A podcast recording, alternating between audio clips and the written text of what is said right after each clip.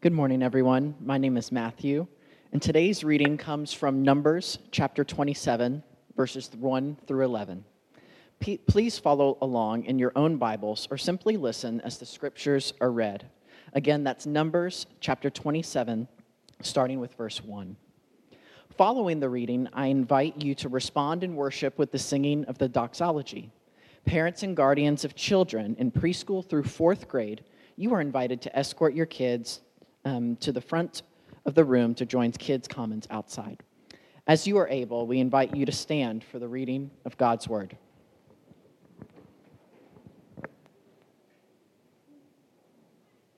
Hear the word of the Lord.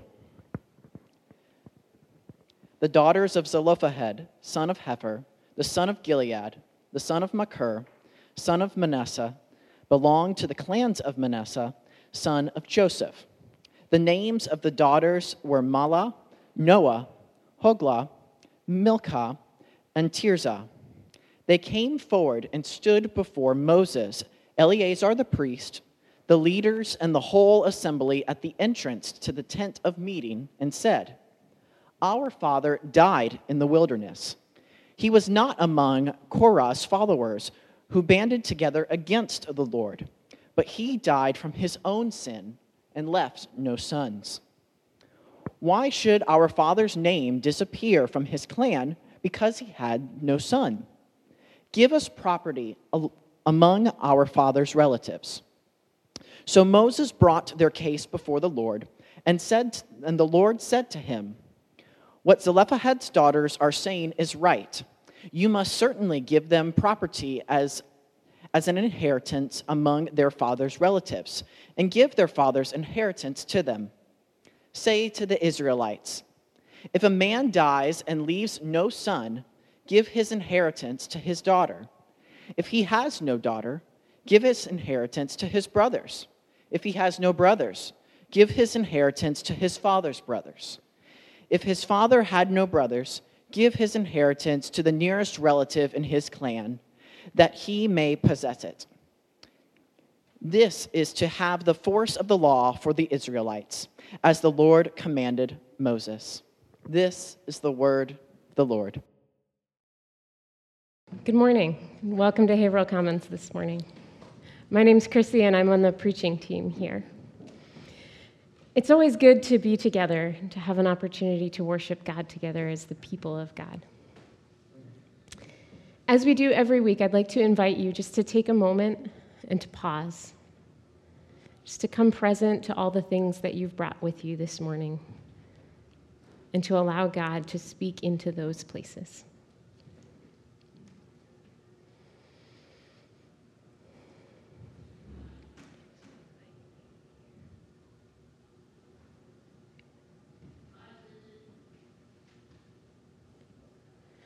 Father, we thank you for this morning. We thank you for the ways that you invite us into your presence, that you are the one who calls and who draws.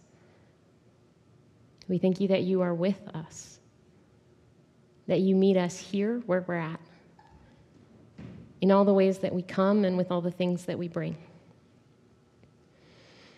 And so we invite you this morning to speak to us.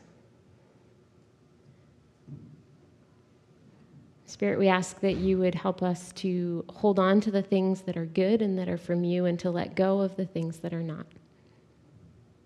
Be with us this morning and help us to be attentive to you in the words that we hear and in the ways that you might be nudging our hearts this morning. We pray this in your name. Amen.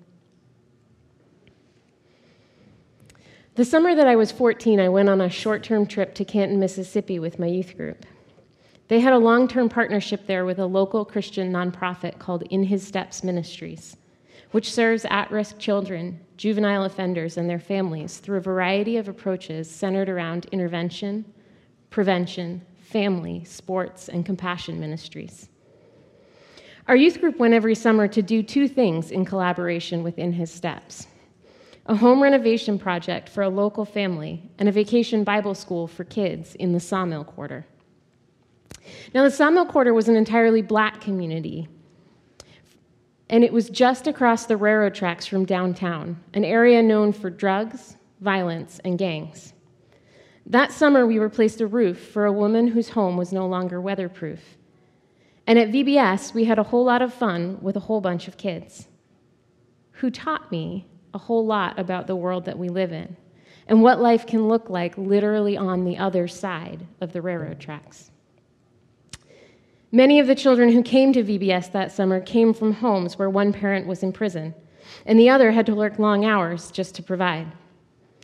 Kids were left to look out for each other, often ending up in gangs, which is why one of the ministries of In His Steps was targeted at engaging children in the sawmill quarters in healthy activities, in summer programs, sports, and after school programs. While there, I also saw what it looked like to be left outside. Canton drew their city lines to exclude this all black t- area of town, a practice called gerrymandering, which is just a big word for legal segregation. Practically, it meant that when there was a house fire while we were there, Canton only sent one truck, and not very quickly. Because while the sawmill quarters was essentially tucked into the heart of the city, it wasn't legally part of the city. So the fire was a county problem. And because they came from further away, it took another 20 minutes before county trucks arrived to help.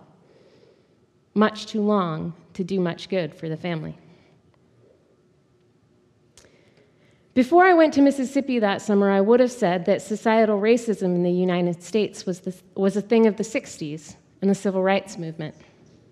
I thought that generally speaking, we were a country of equal opportunities. And I just assumed that justice was available to all. I mean, doesn't the Pledge of Allegiance I grew up reciting in school end with liberty and justice for all? That summer, everywhere I went, I got asked where I was from and what I was doing there. The northern accent was a dead giveaway that I wasn't local. And every time I mentioned the sawmill quarters to someone who didn't live in the quarters, they felt the need to tell me, the naive out of towner, that a white girl shouldn't go there. Many of the local white Christians I met expressed similar sentiments. Missions was something to support overseas. Crossing into the sawmill quarters just wasn't something respectable people did in Canton. Why would we want to go there? Perhaps not unlike some sections of Haverhill, where people might ask the same question. There in Canton, I came face to face with the reality that sometimes life isn't fair. Not everyone has the same opportunities. That poverty is often not a choice or the result of laziness, but might have more to do with the systems and structures surrounding a person. That mothers in the sawmill quarters wanted the same opportunities in life for their children that my parents wanted for me education, a job, a chance for a stable and purposeful life. But they didn't have the same opportunities to get it. I was confronting a starkly unjust system in a way that I couldn't ignore or just explain away as the result of a few bad people. I couldn't explain why these awesome kids were more likely to end up in prison than going to college just by someone's bad choice. The structure of society was failing them, and I had no idea what to do with that. Have you ever experienced something like that? A moment when you thought you understood a complicated situation, but then you met someone who was actually living that situation. Someone recovering from addiction or trying to build a new life after incarceration. Someone trying to get a better paying job, but who lacked the education and connections often needed to do so. Someone pushed aside because of stereotypes. How do we respond to people caught in these realities when we see and feel the injustice around us, but we're not quite sure where to begin? This week, we're wrapping up a sermon series called Lessons from the Lesser Known, where we're looking at some of those blink and you'll miss it kinds of stories from the Bible and seeing what we can learn from these faces in the crowd. And this morning, we're going to explore Numbers 27 to see the way that faith, lived out through action, can produce real and meaningful change in our spheres of influence. Now, let's take a look at some background on this passage before we dive in, because there's a lot going on here. About 40 years prior, God brought his people out of slavery in Egypt with a mighty display of power, a pivotal moment in Israel's history called the Exodus.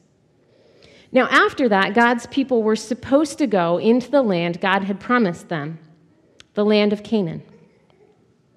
There was just one big problem. There were some really big, powerful people already living in the land. So when Moses sent 12 spies to scope it out, 10 of them came back and stirred up fear in the hearts of the people who refused to enter the land. Only Joshua and Caleb encouraged them to believe God and go. And because God's people refused to obey God and to enter the land, God told them they would wander in the wilderness for 40 years until the entire generation that disobeyed died off, except for Joshua and Caleb. It would be their children who would take the land and who would possess it. So, in the story we just read, the 40 years are over and Israel is moving towards the promised land. And at the Lord's command, Moses takes a census of all the Israelite men those who could serve in the army, but also those who would inherit the land. And that causes a problem. A problem that the daughters of Zelophehad feel needs to be addressed. And for all of you looking for baby names right now, there you go Zelophehad. In a nutshell, Zelophehad died in the wilderness like all of his generation, so he's not going to inherit land in the promised land. But his children are supposed to get it. But according to Israelite law, land goes to men, and Zelophehad doesn't have any sons. So, in the census just taken, his family's going to miss out. Which begs the question miss out on what? What does it mean to possess land in the people of Israel? At its heart, Israel's land laws, its whole system for land ownership and inheritance, was a system for economic and social justice and equality. When the land was divided out, it was divided by tribe, by clan, by family. And unlike many of the nations around them, Israel's land was not to be owned by a few wealthy kings or nobles with everyone else working subservient to them. The land belonged to God. And God gave it as a possession, as a special grant to all of God's people. And everything from the original distribution of land to the inheritance laws to a special provision called the Year of Jubilee was designed to make sure that every Israelite family had the opportunity to own land and thereby to support their needs. Now, if a family fell in hard times and needed to sell a portion of their land, a family member or member of their clan was supposed to redeem it for them. And even if a family fell on such hard times that they sold all of their land and no family member was able to redeem it for them, and they now found themselves in such dire need as to sell themselves as laborers to another, for Israel, this was never to be a permanent state of affairs. Because every 50 years, God instituted the year of Jubilee. Now, this was an amazing establishment to right wrongs. During the Jubilee, slaves were to be set free, and all land was to be returned to its original family owners. Whatever may have happened to a family for a generation or two, social and economic stability were to be restored to each family through the restoration of their freedom and their land during the year of Jubilee. This is what land meant for Israel a place among the people of God and the chance for economic stability and provision. Essentially, Israel's whole land ownership system was their economic justice system. But the equality of this system was called into question by Zelophehad's lack of sons. For those of you who remember us preaching through Ruth a couple of months back, it's a very similar issue here. Like Naomi's husbands and sons had died without an heir to possess their family land and continue their family name, Zelophehad's family name was going to disappear, and his family was going to miss out on their share of the land. So his daughters decide to advocate for justice for their father and their family. They approach Moses and the leaders and petition for a share of the land, saying, Why should our father's name disappear from his clan because he had no son? Give us property among our father's relatives. Before we get to Moses' answer, there are two things I want to pay attention to here. First, remember, Israel doesn't possess the land yet. These women, Mahlah, Noah, Hoglah, Milcah, and Tirzah, are requesting their father's share of the promised land before Israel actually possesses it. Unlike their father's generation, these women are so convinced that God is going to give Israel the land that they want to ensure their family will receive a share of it when God does. They are women of faith. Faith that God is a God who can and will keep God's promises.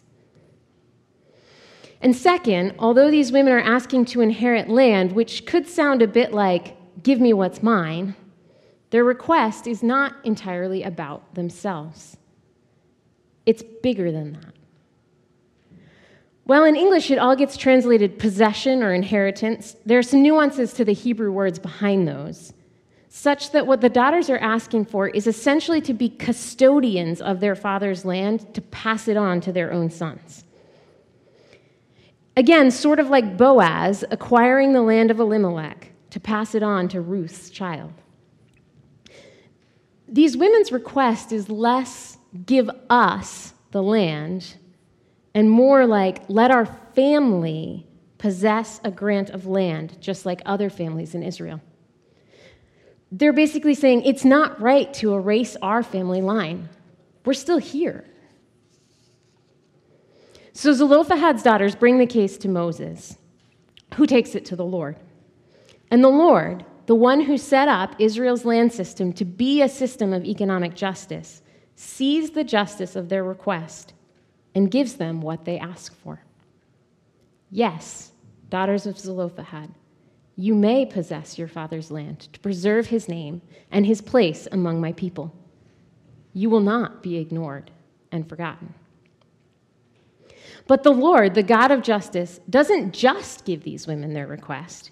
He makes it part of Israel's land laws, a new case law, the way things will be going forward to increase the justice of their economic system and to ensure that families in Israel, even the ones with no sons, are able to own land and thus retain their family's name and place within their clan and their people.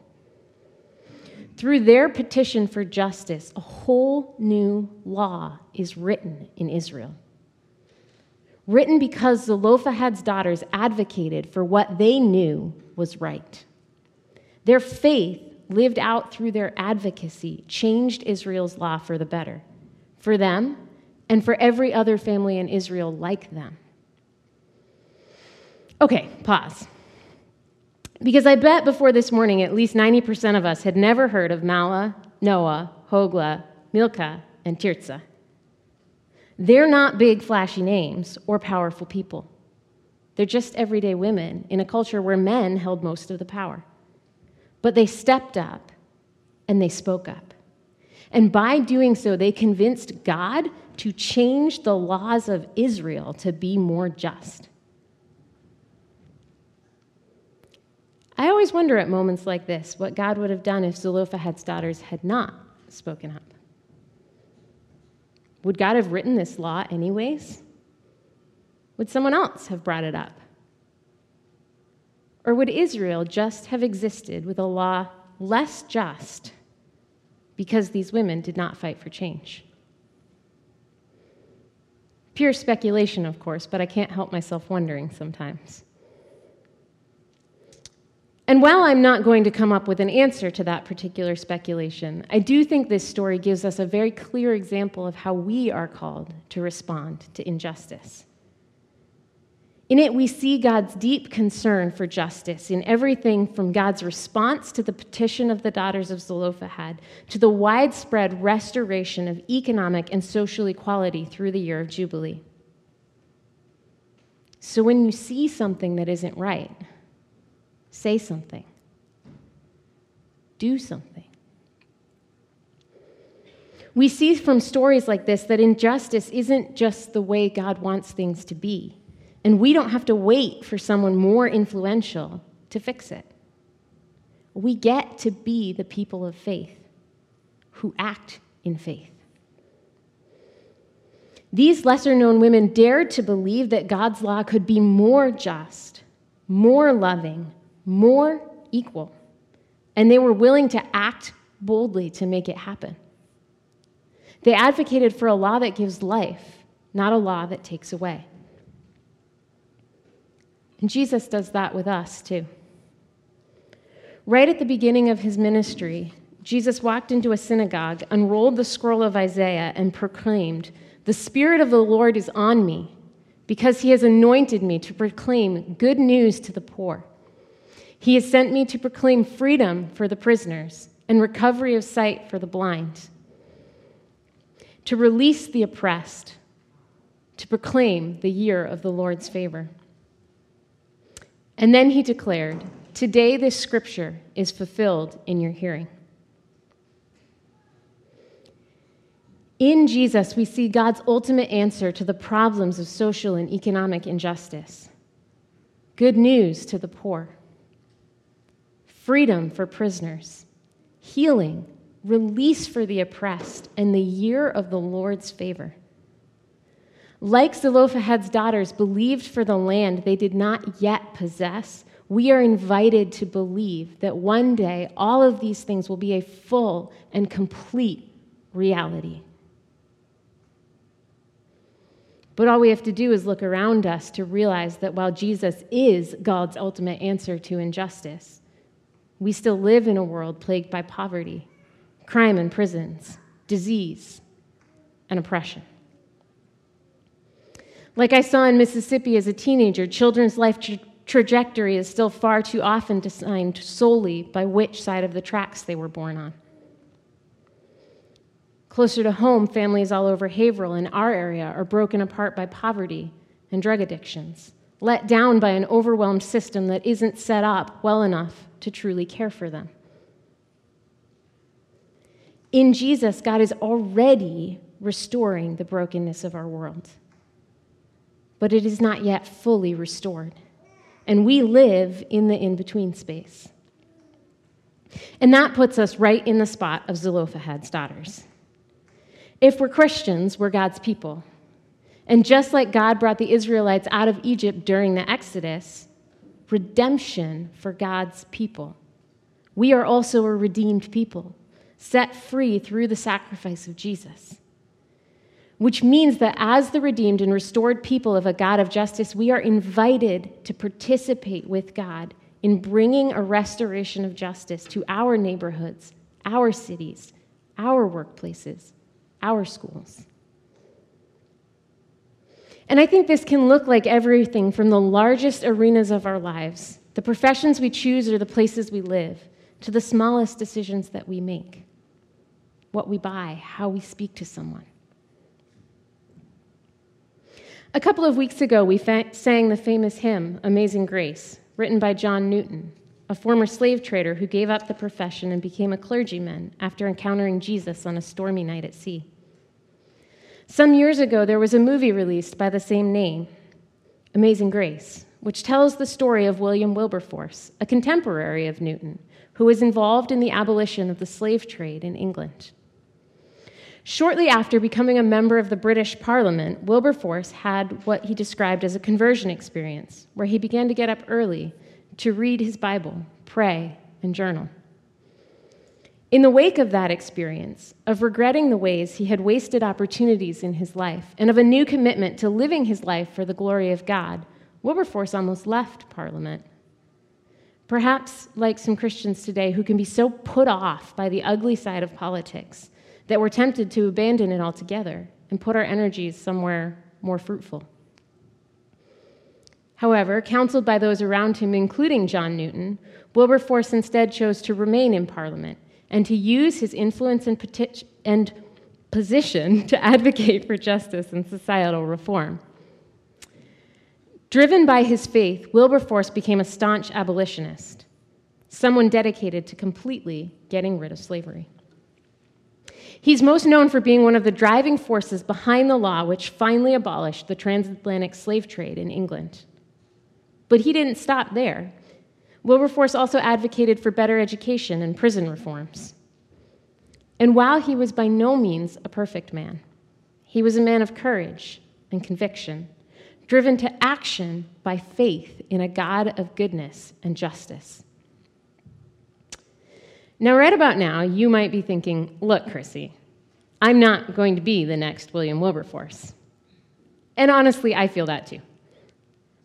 But I'd guess that Wilberforce also had no idea that his name would make history books or his actions would change the shape of Western life and society.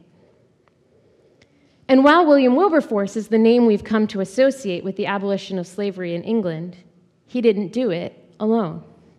It was a whole team of people, from ministers to politicians to businessmen and housewives, who created the movement that ultimately ended slavery. And you might not ever end up doing anything quite so dramatic as abolishing slavery. But that doesn't stop us from being people who seek justice everywhere that we are. We might not be able to change the laws of a whole nation. But what about the concerns of social and economic justice right in our neighborhoods and cities and workplaces? Are you a teacher? Be a just minded teacher. Are you a neighbor or a landlord? Be a just minded neighbor or landlord. Are you a parent? Be a just minded parent. Are you a business owner, manager, or leader, a social worker, a coach, an electrician, an artist, a student?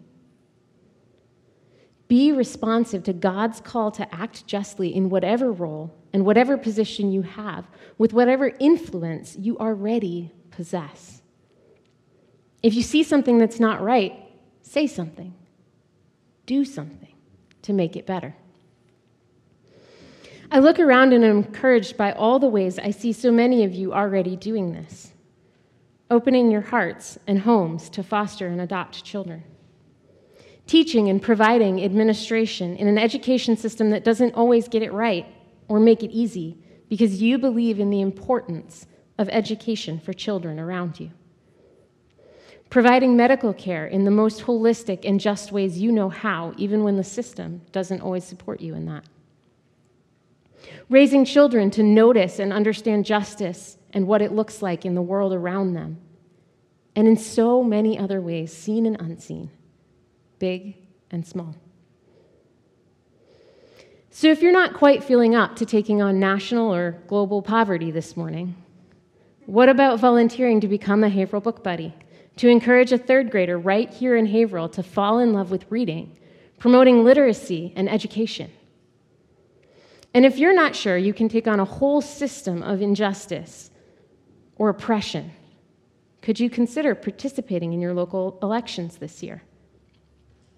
While national politics get all the headlines, many of the decisions that most affect our daily lives, decisions about the allocation of resources and the opportunities that those provide, happen at a local level. If we're going to promote in, if we're going to live in cities that promote just and equitable opportunities for those who don't currently have them, whether through education, housing, job training, or any number of other ways, we're going to need leaders that understand and care about how to make those opportunities available. And for you, maybe it's something else. Maybe there's a decision at work or a situation at school where you have the opportunity to be the one who advocates for justice, for the flourishing and well being of others. Do it. Sometimes justice, real societal level justice, takes time and concerted effort and hard, hard work. Deeply ingrained systems of injustice don't change overnight. Wilberforce spent almost his entire adult life fighting for the abolition of slavery. The sawmill quarters of Mississippi, where I went 20 years ago, still aren't an oasis of peace and justice. But there is progress. Stories of hope and redemption, Lives changed from being on a path to crime and prison to living with hope and purpose and a means of providing for themselves and families. Restoration that wouldn't have happened without the efforts of In His Steps and all of the people that have partnered with them over the years. So, this is our lesson from the lesser known this morning, from Zelophehad's daughters. We have been redeemed by a God who cares about justice, who wants to see God's world and God's people flourishing. And in turn, we can be a people who promote that, who speak up when we see injustice, who advocate for those who have been pushed aside, who create and sustain systems that provide for and promote justice for all of God's people and creation. A people who live and act boldly in the hope of good news for the poor, healing for the sick, freedom for the captives, and the year of the Lord's favor for all of creation. Would you pray with me?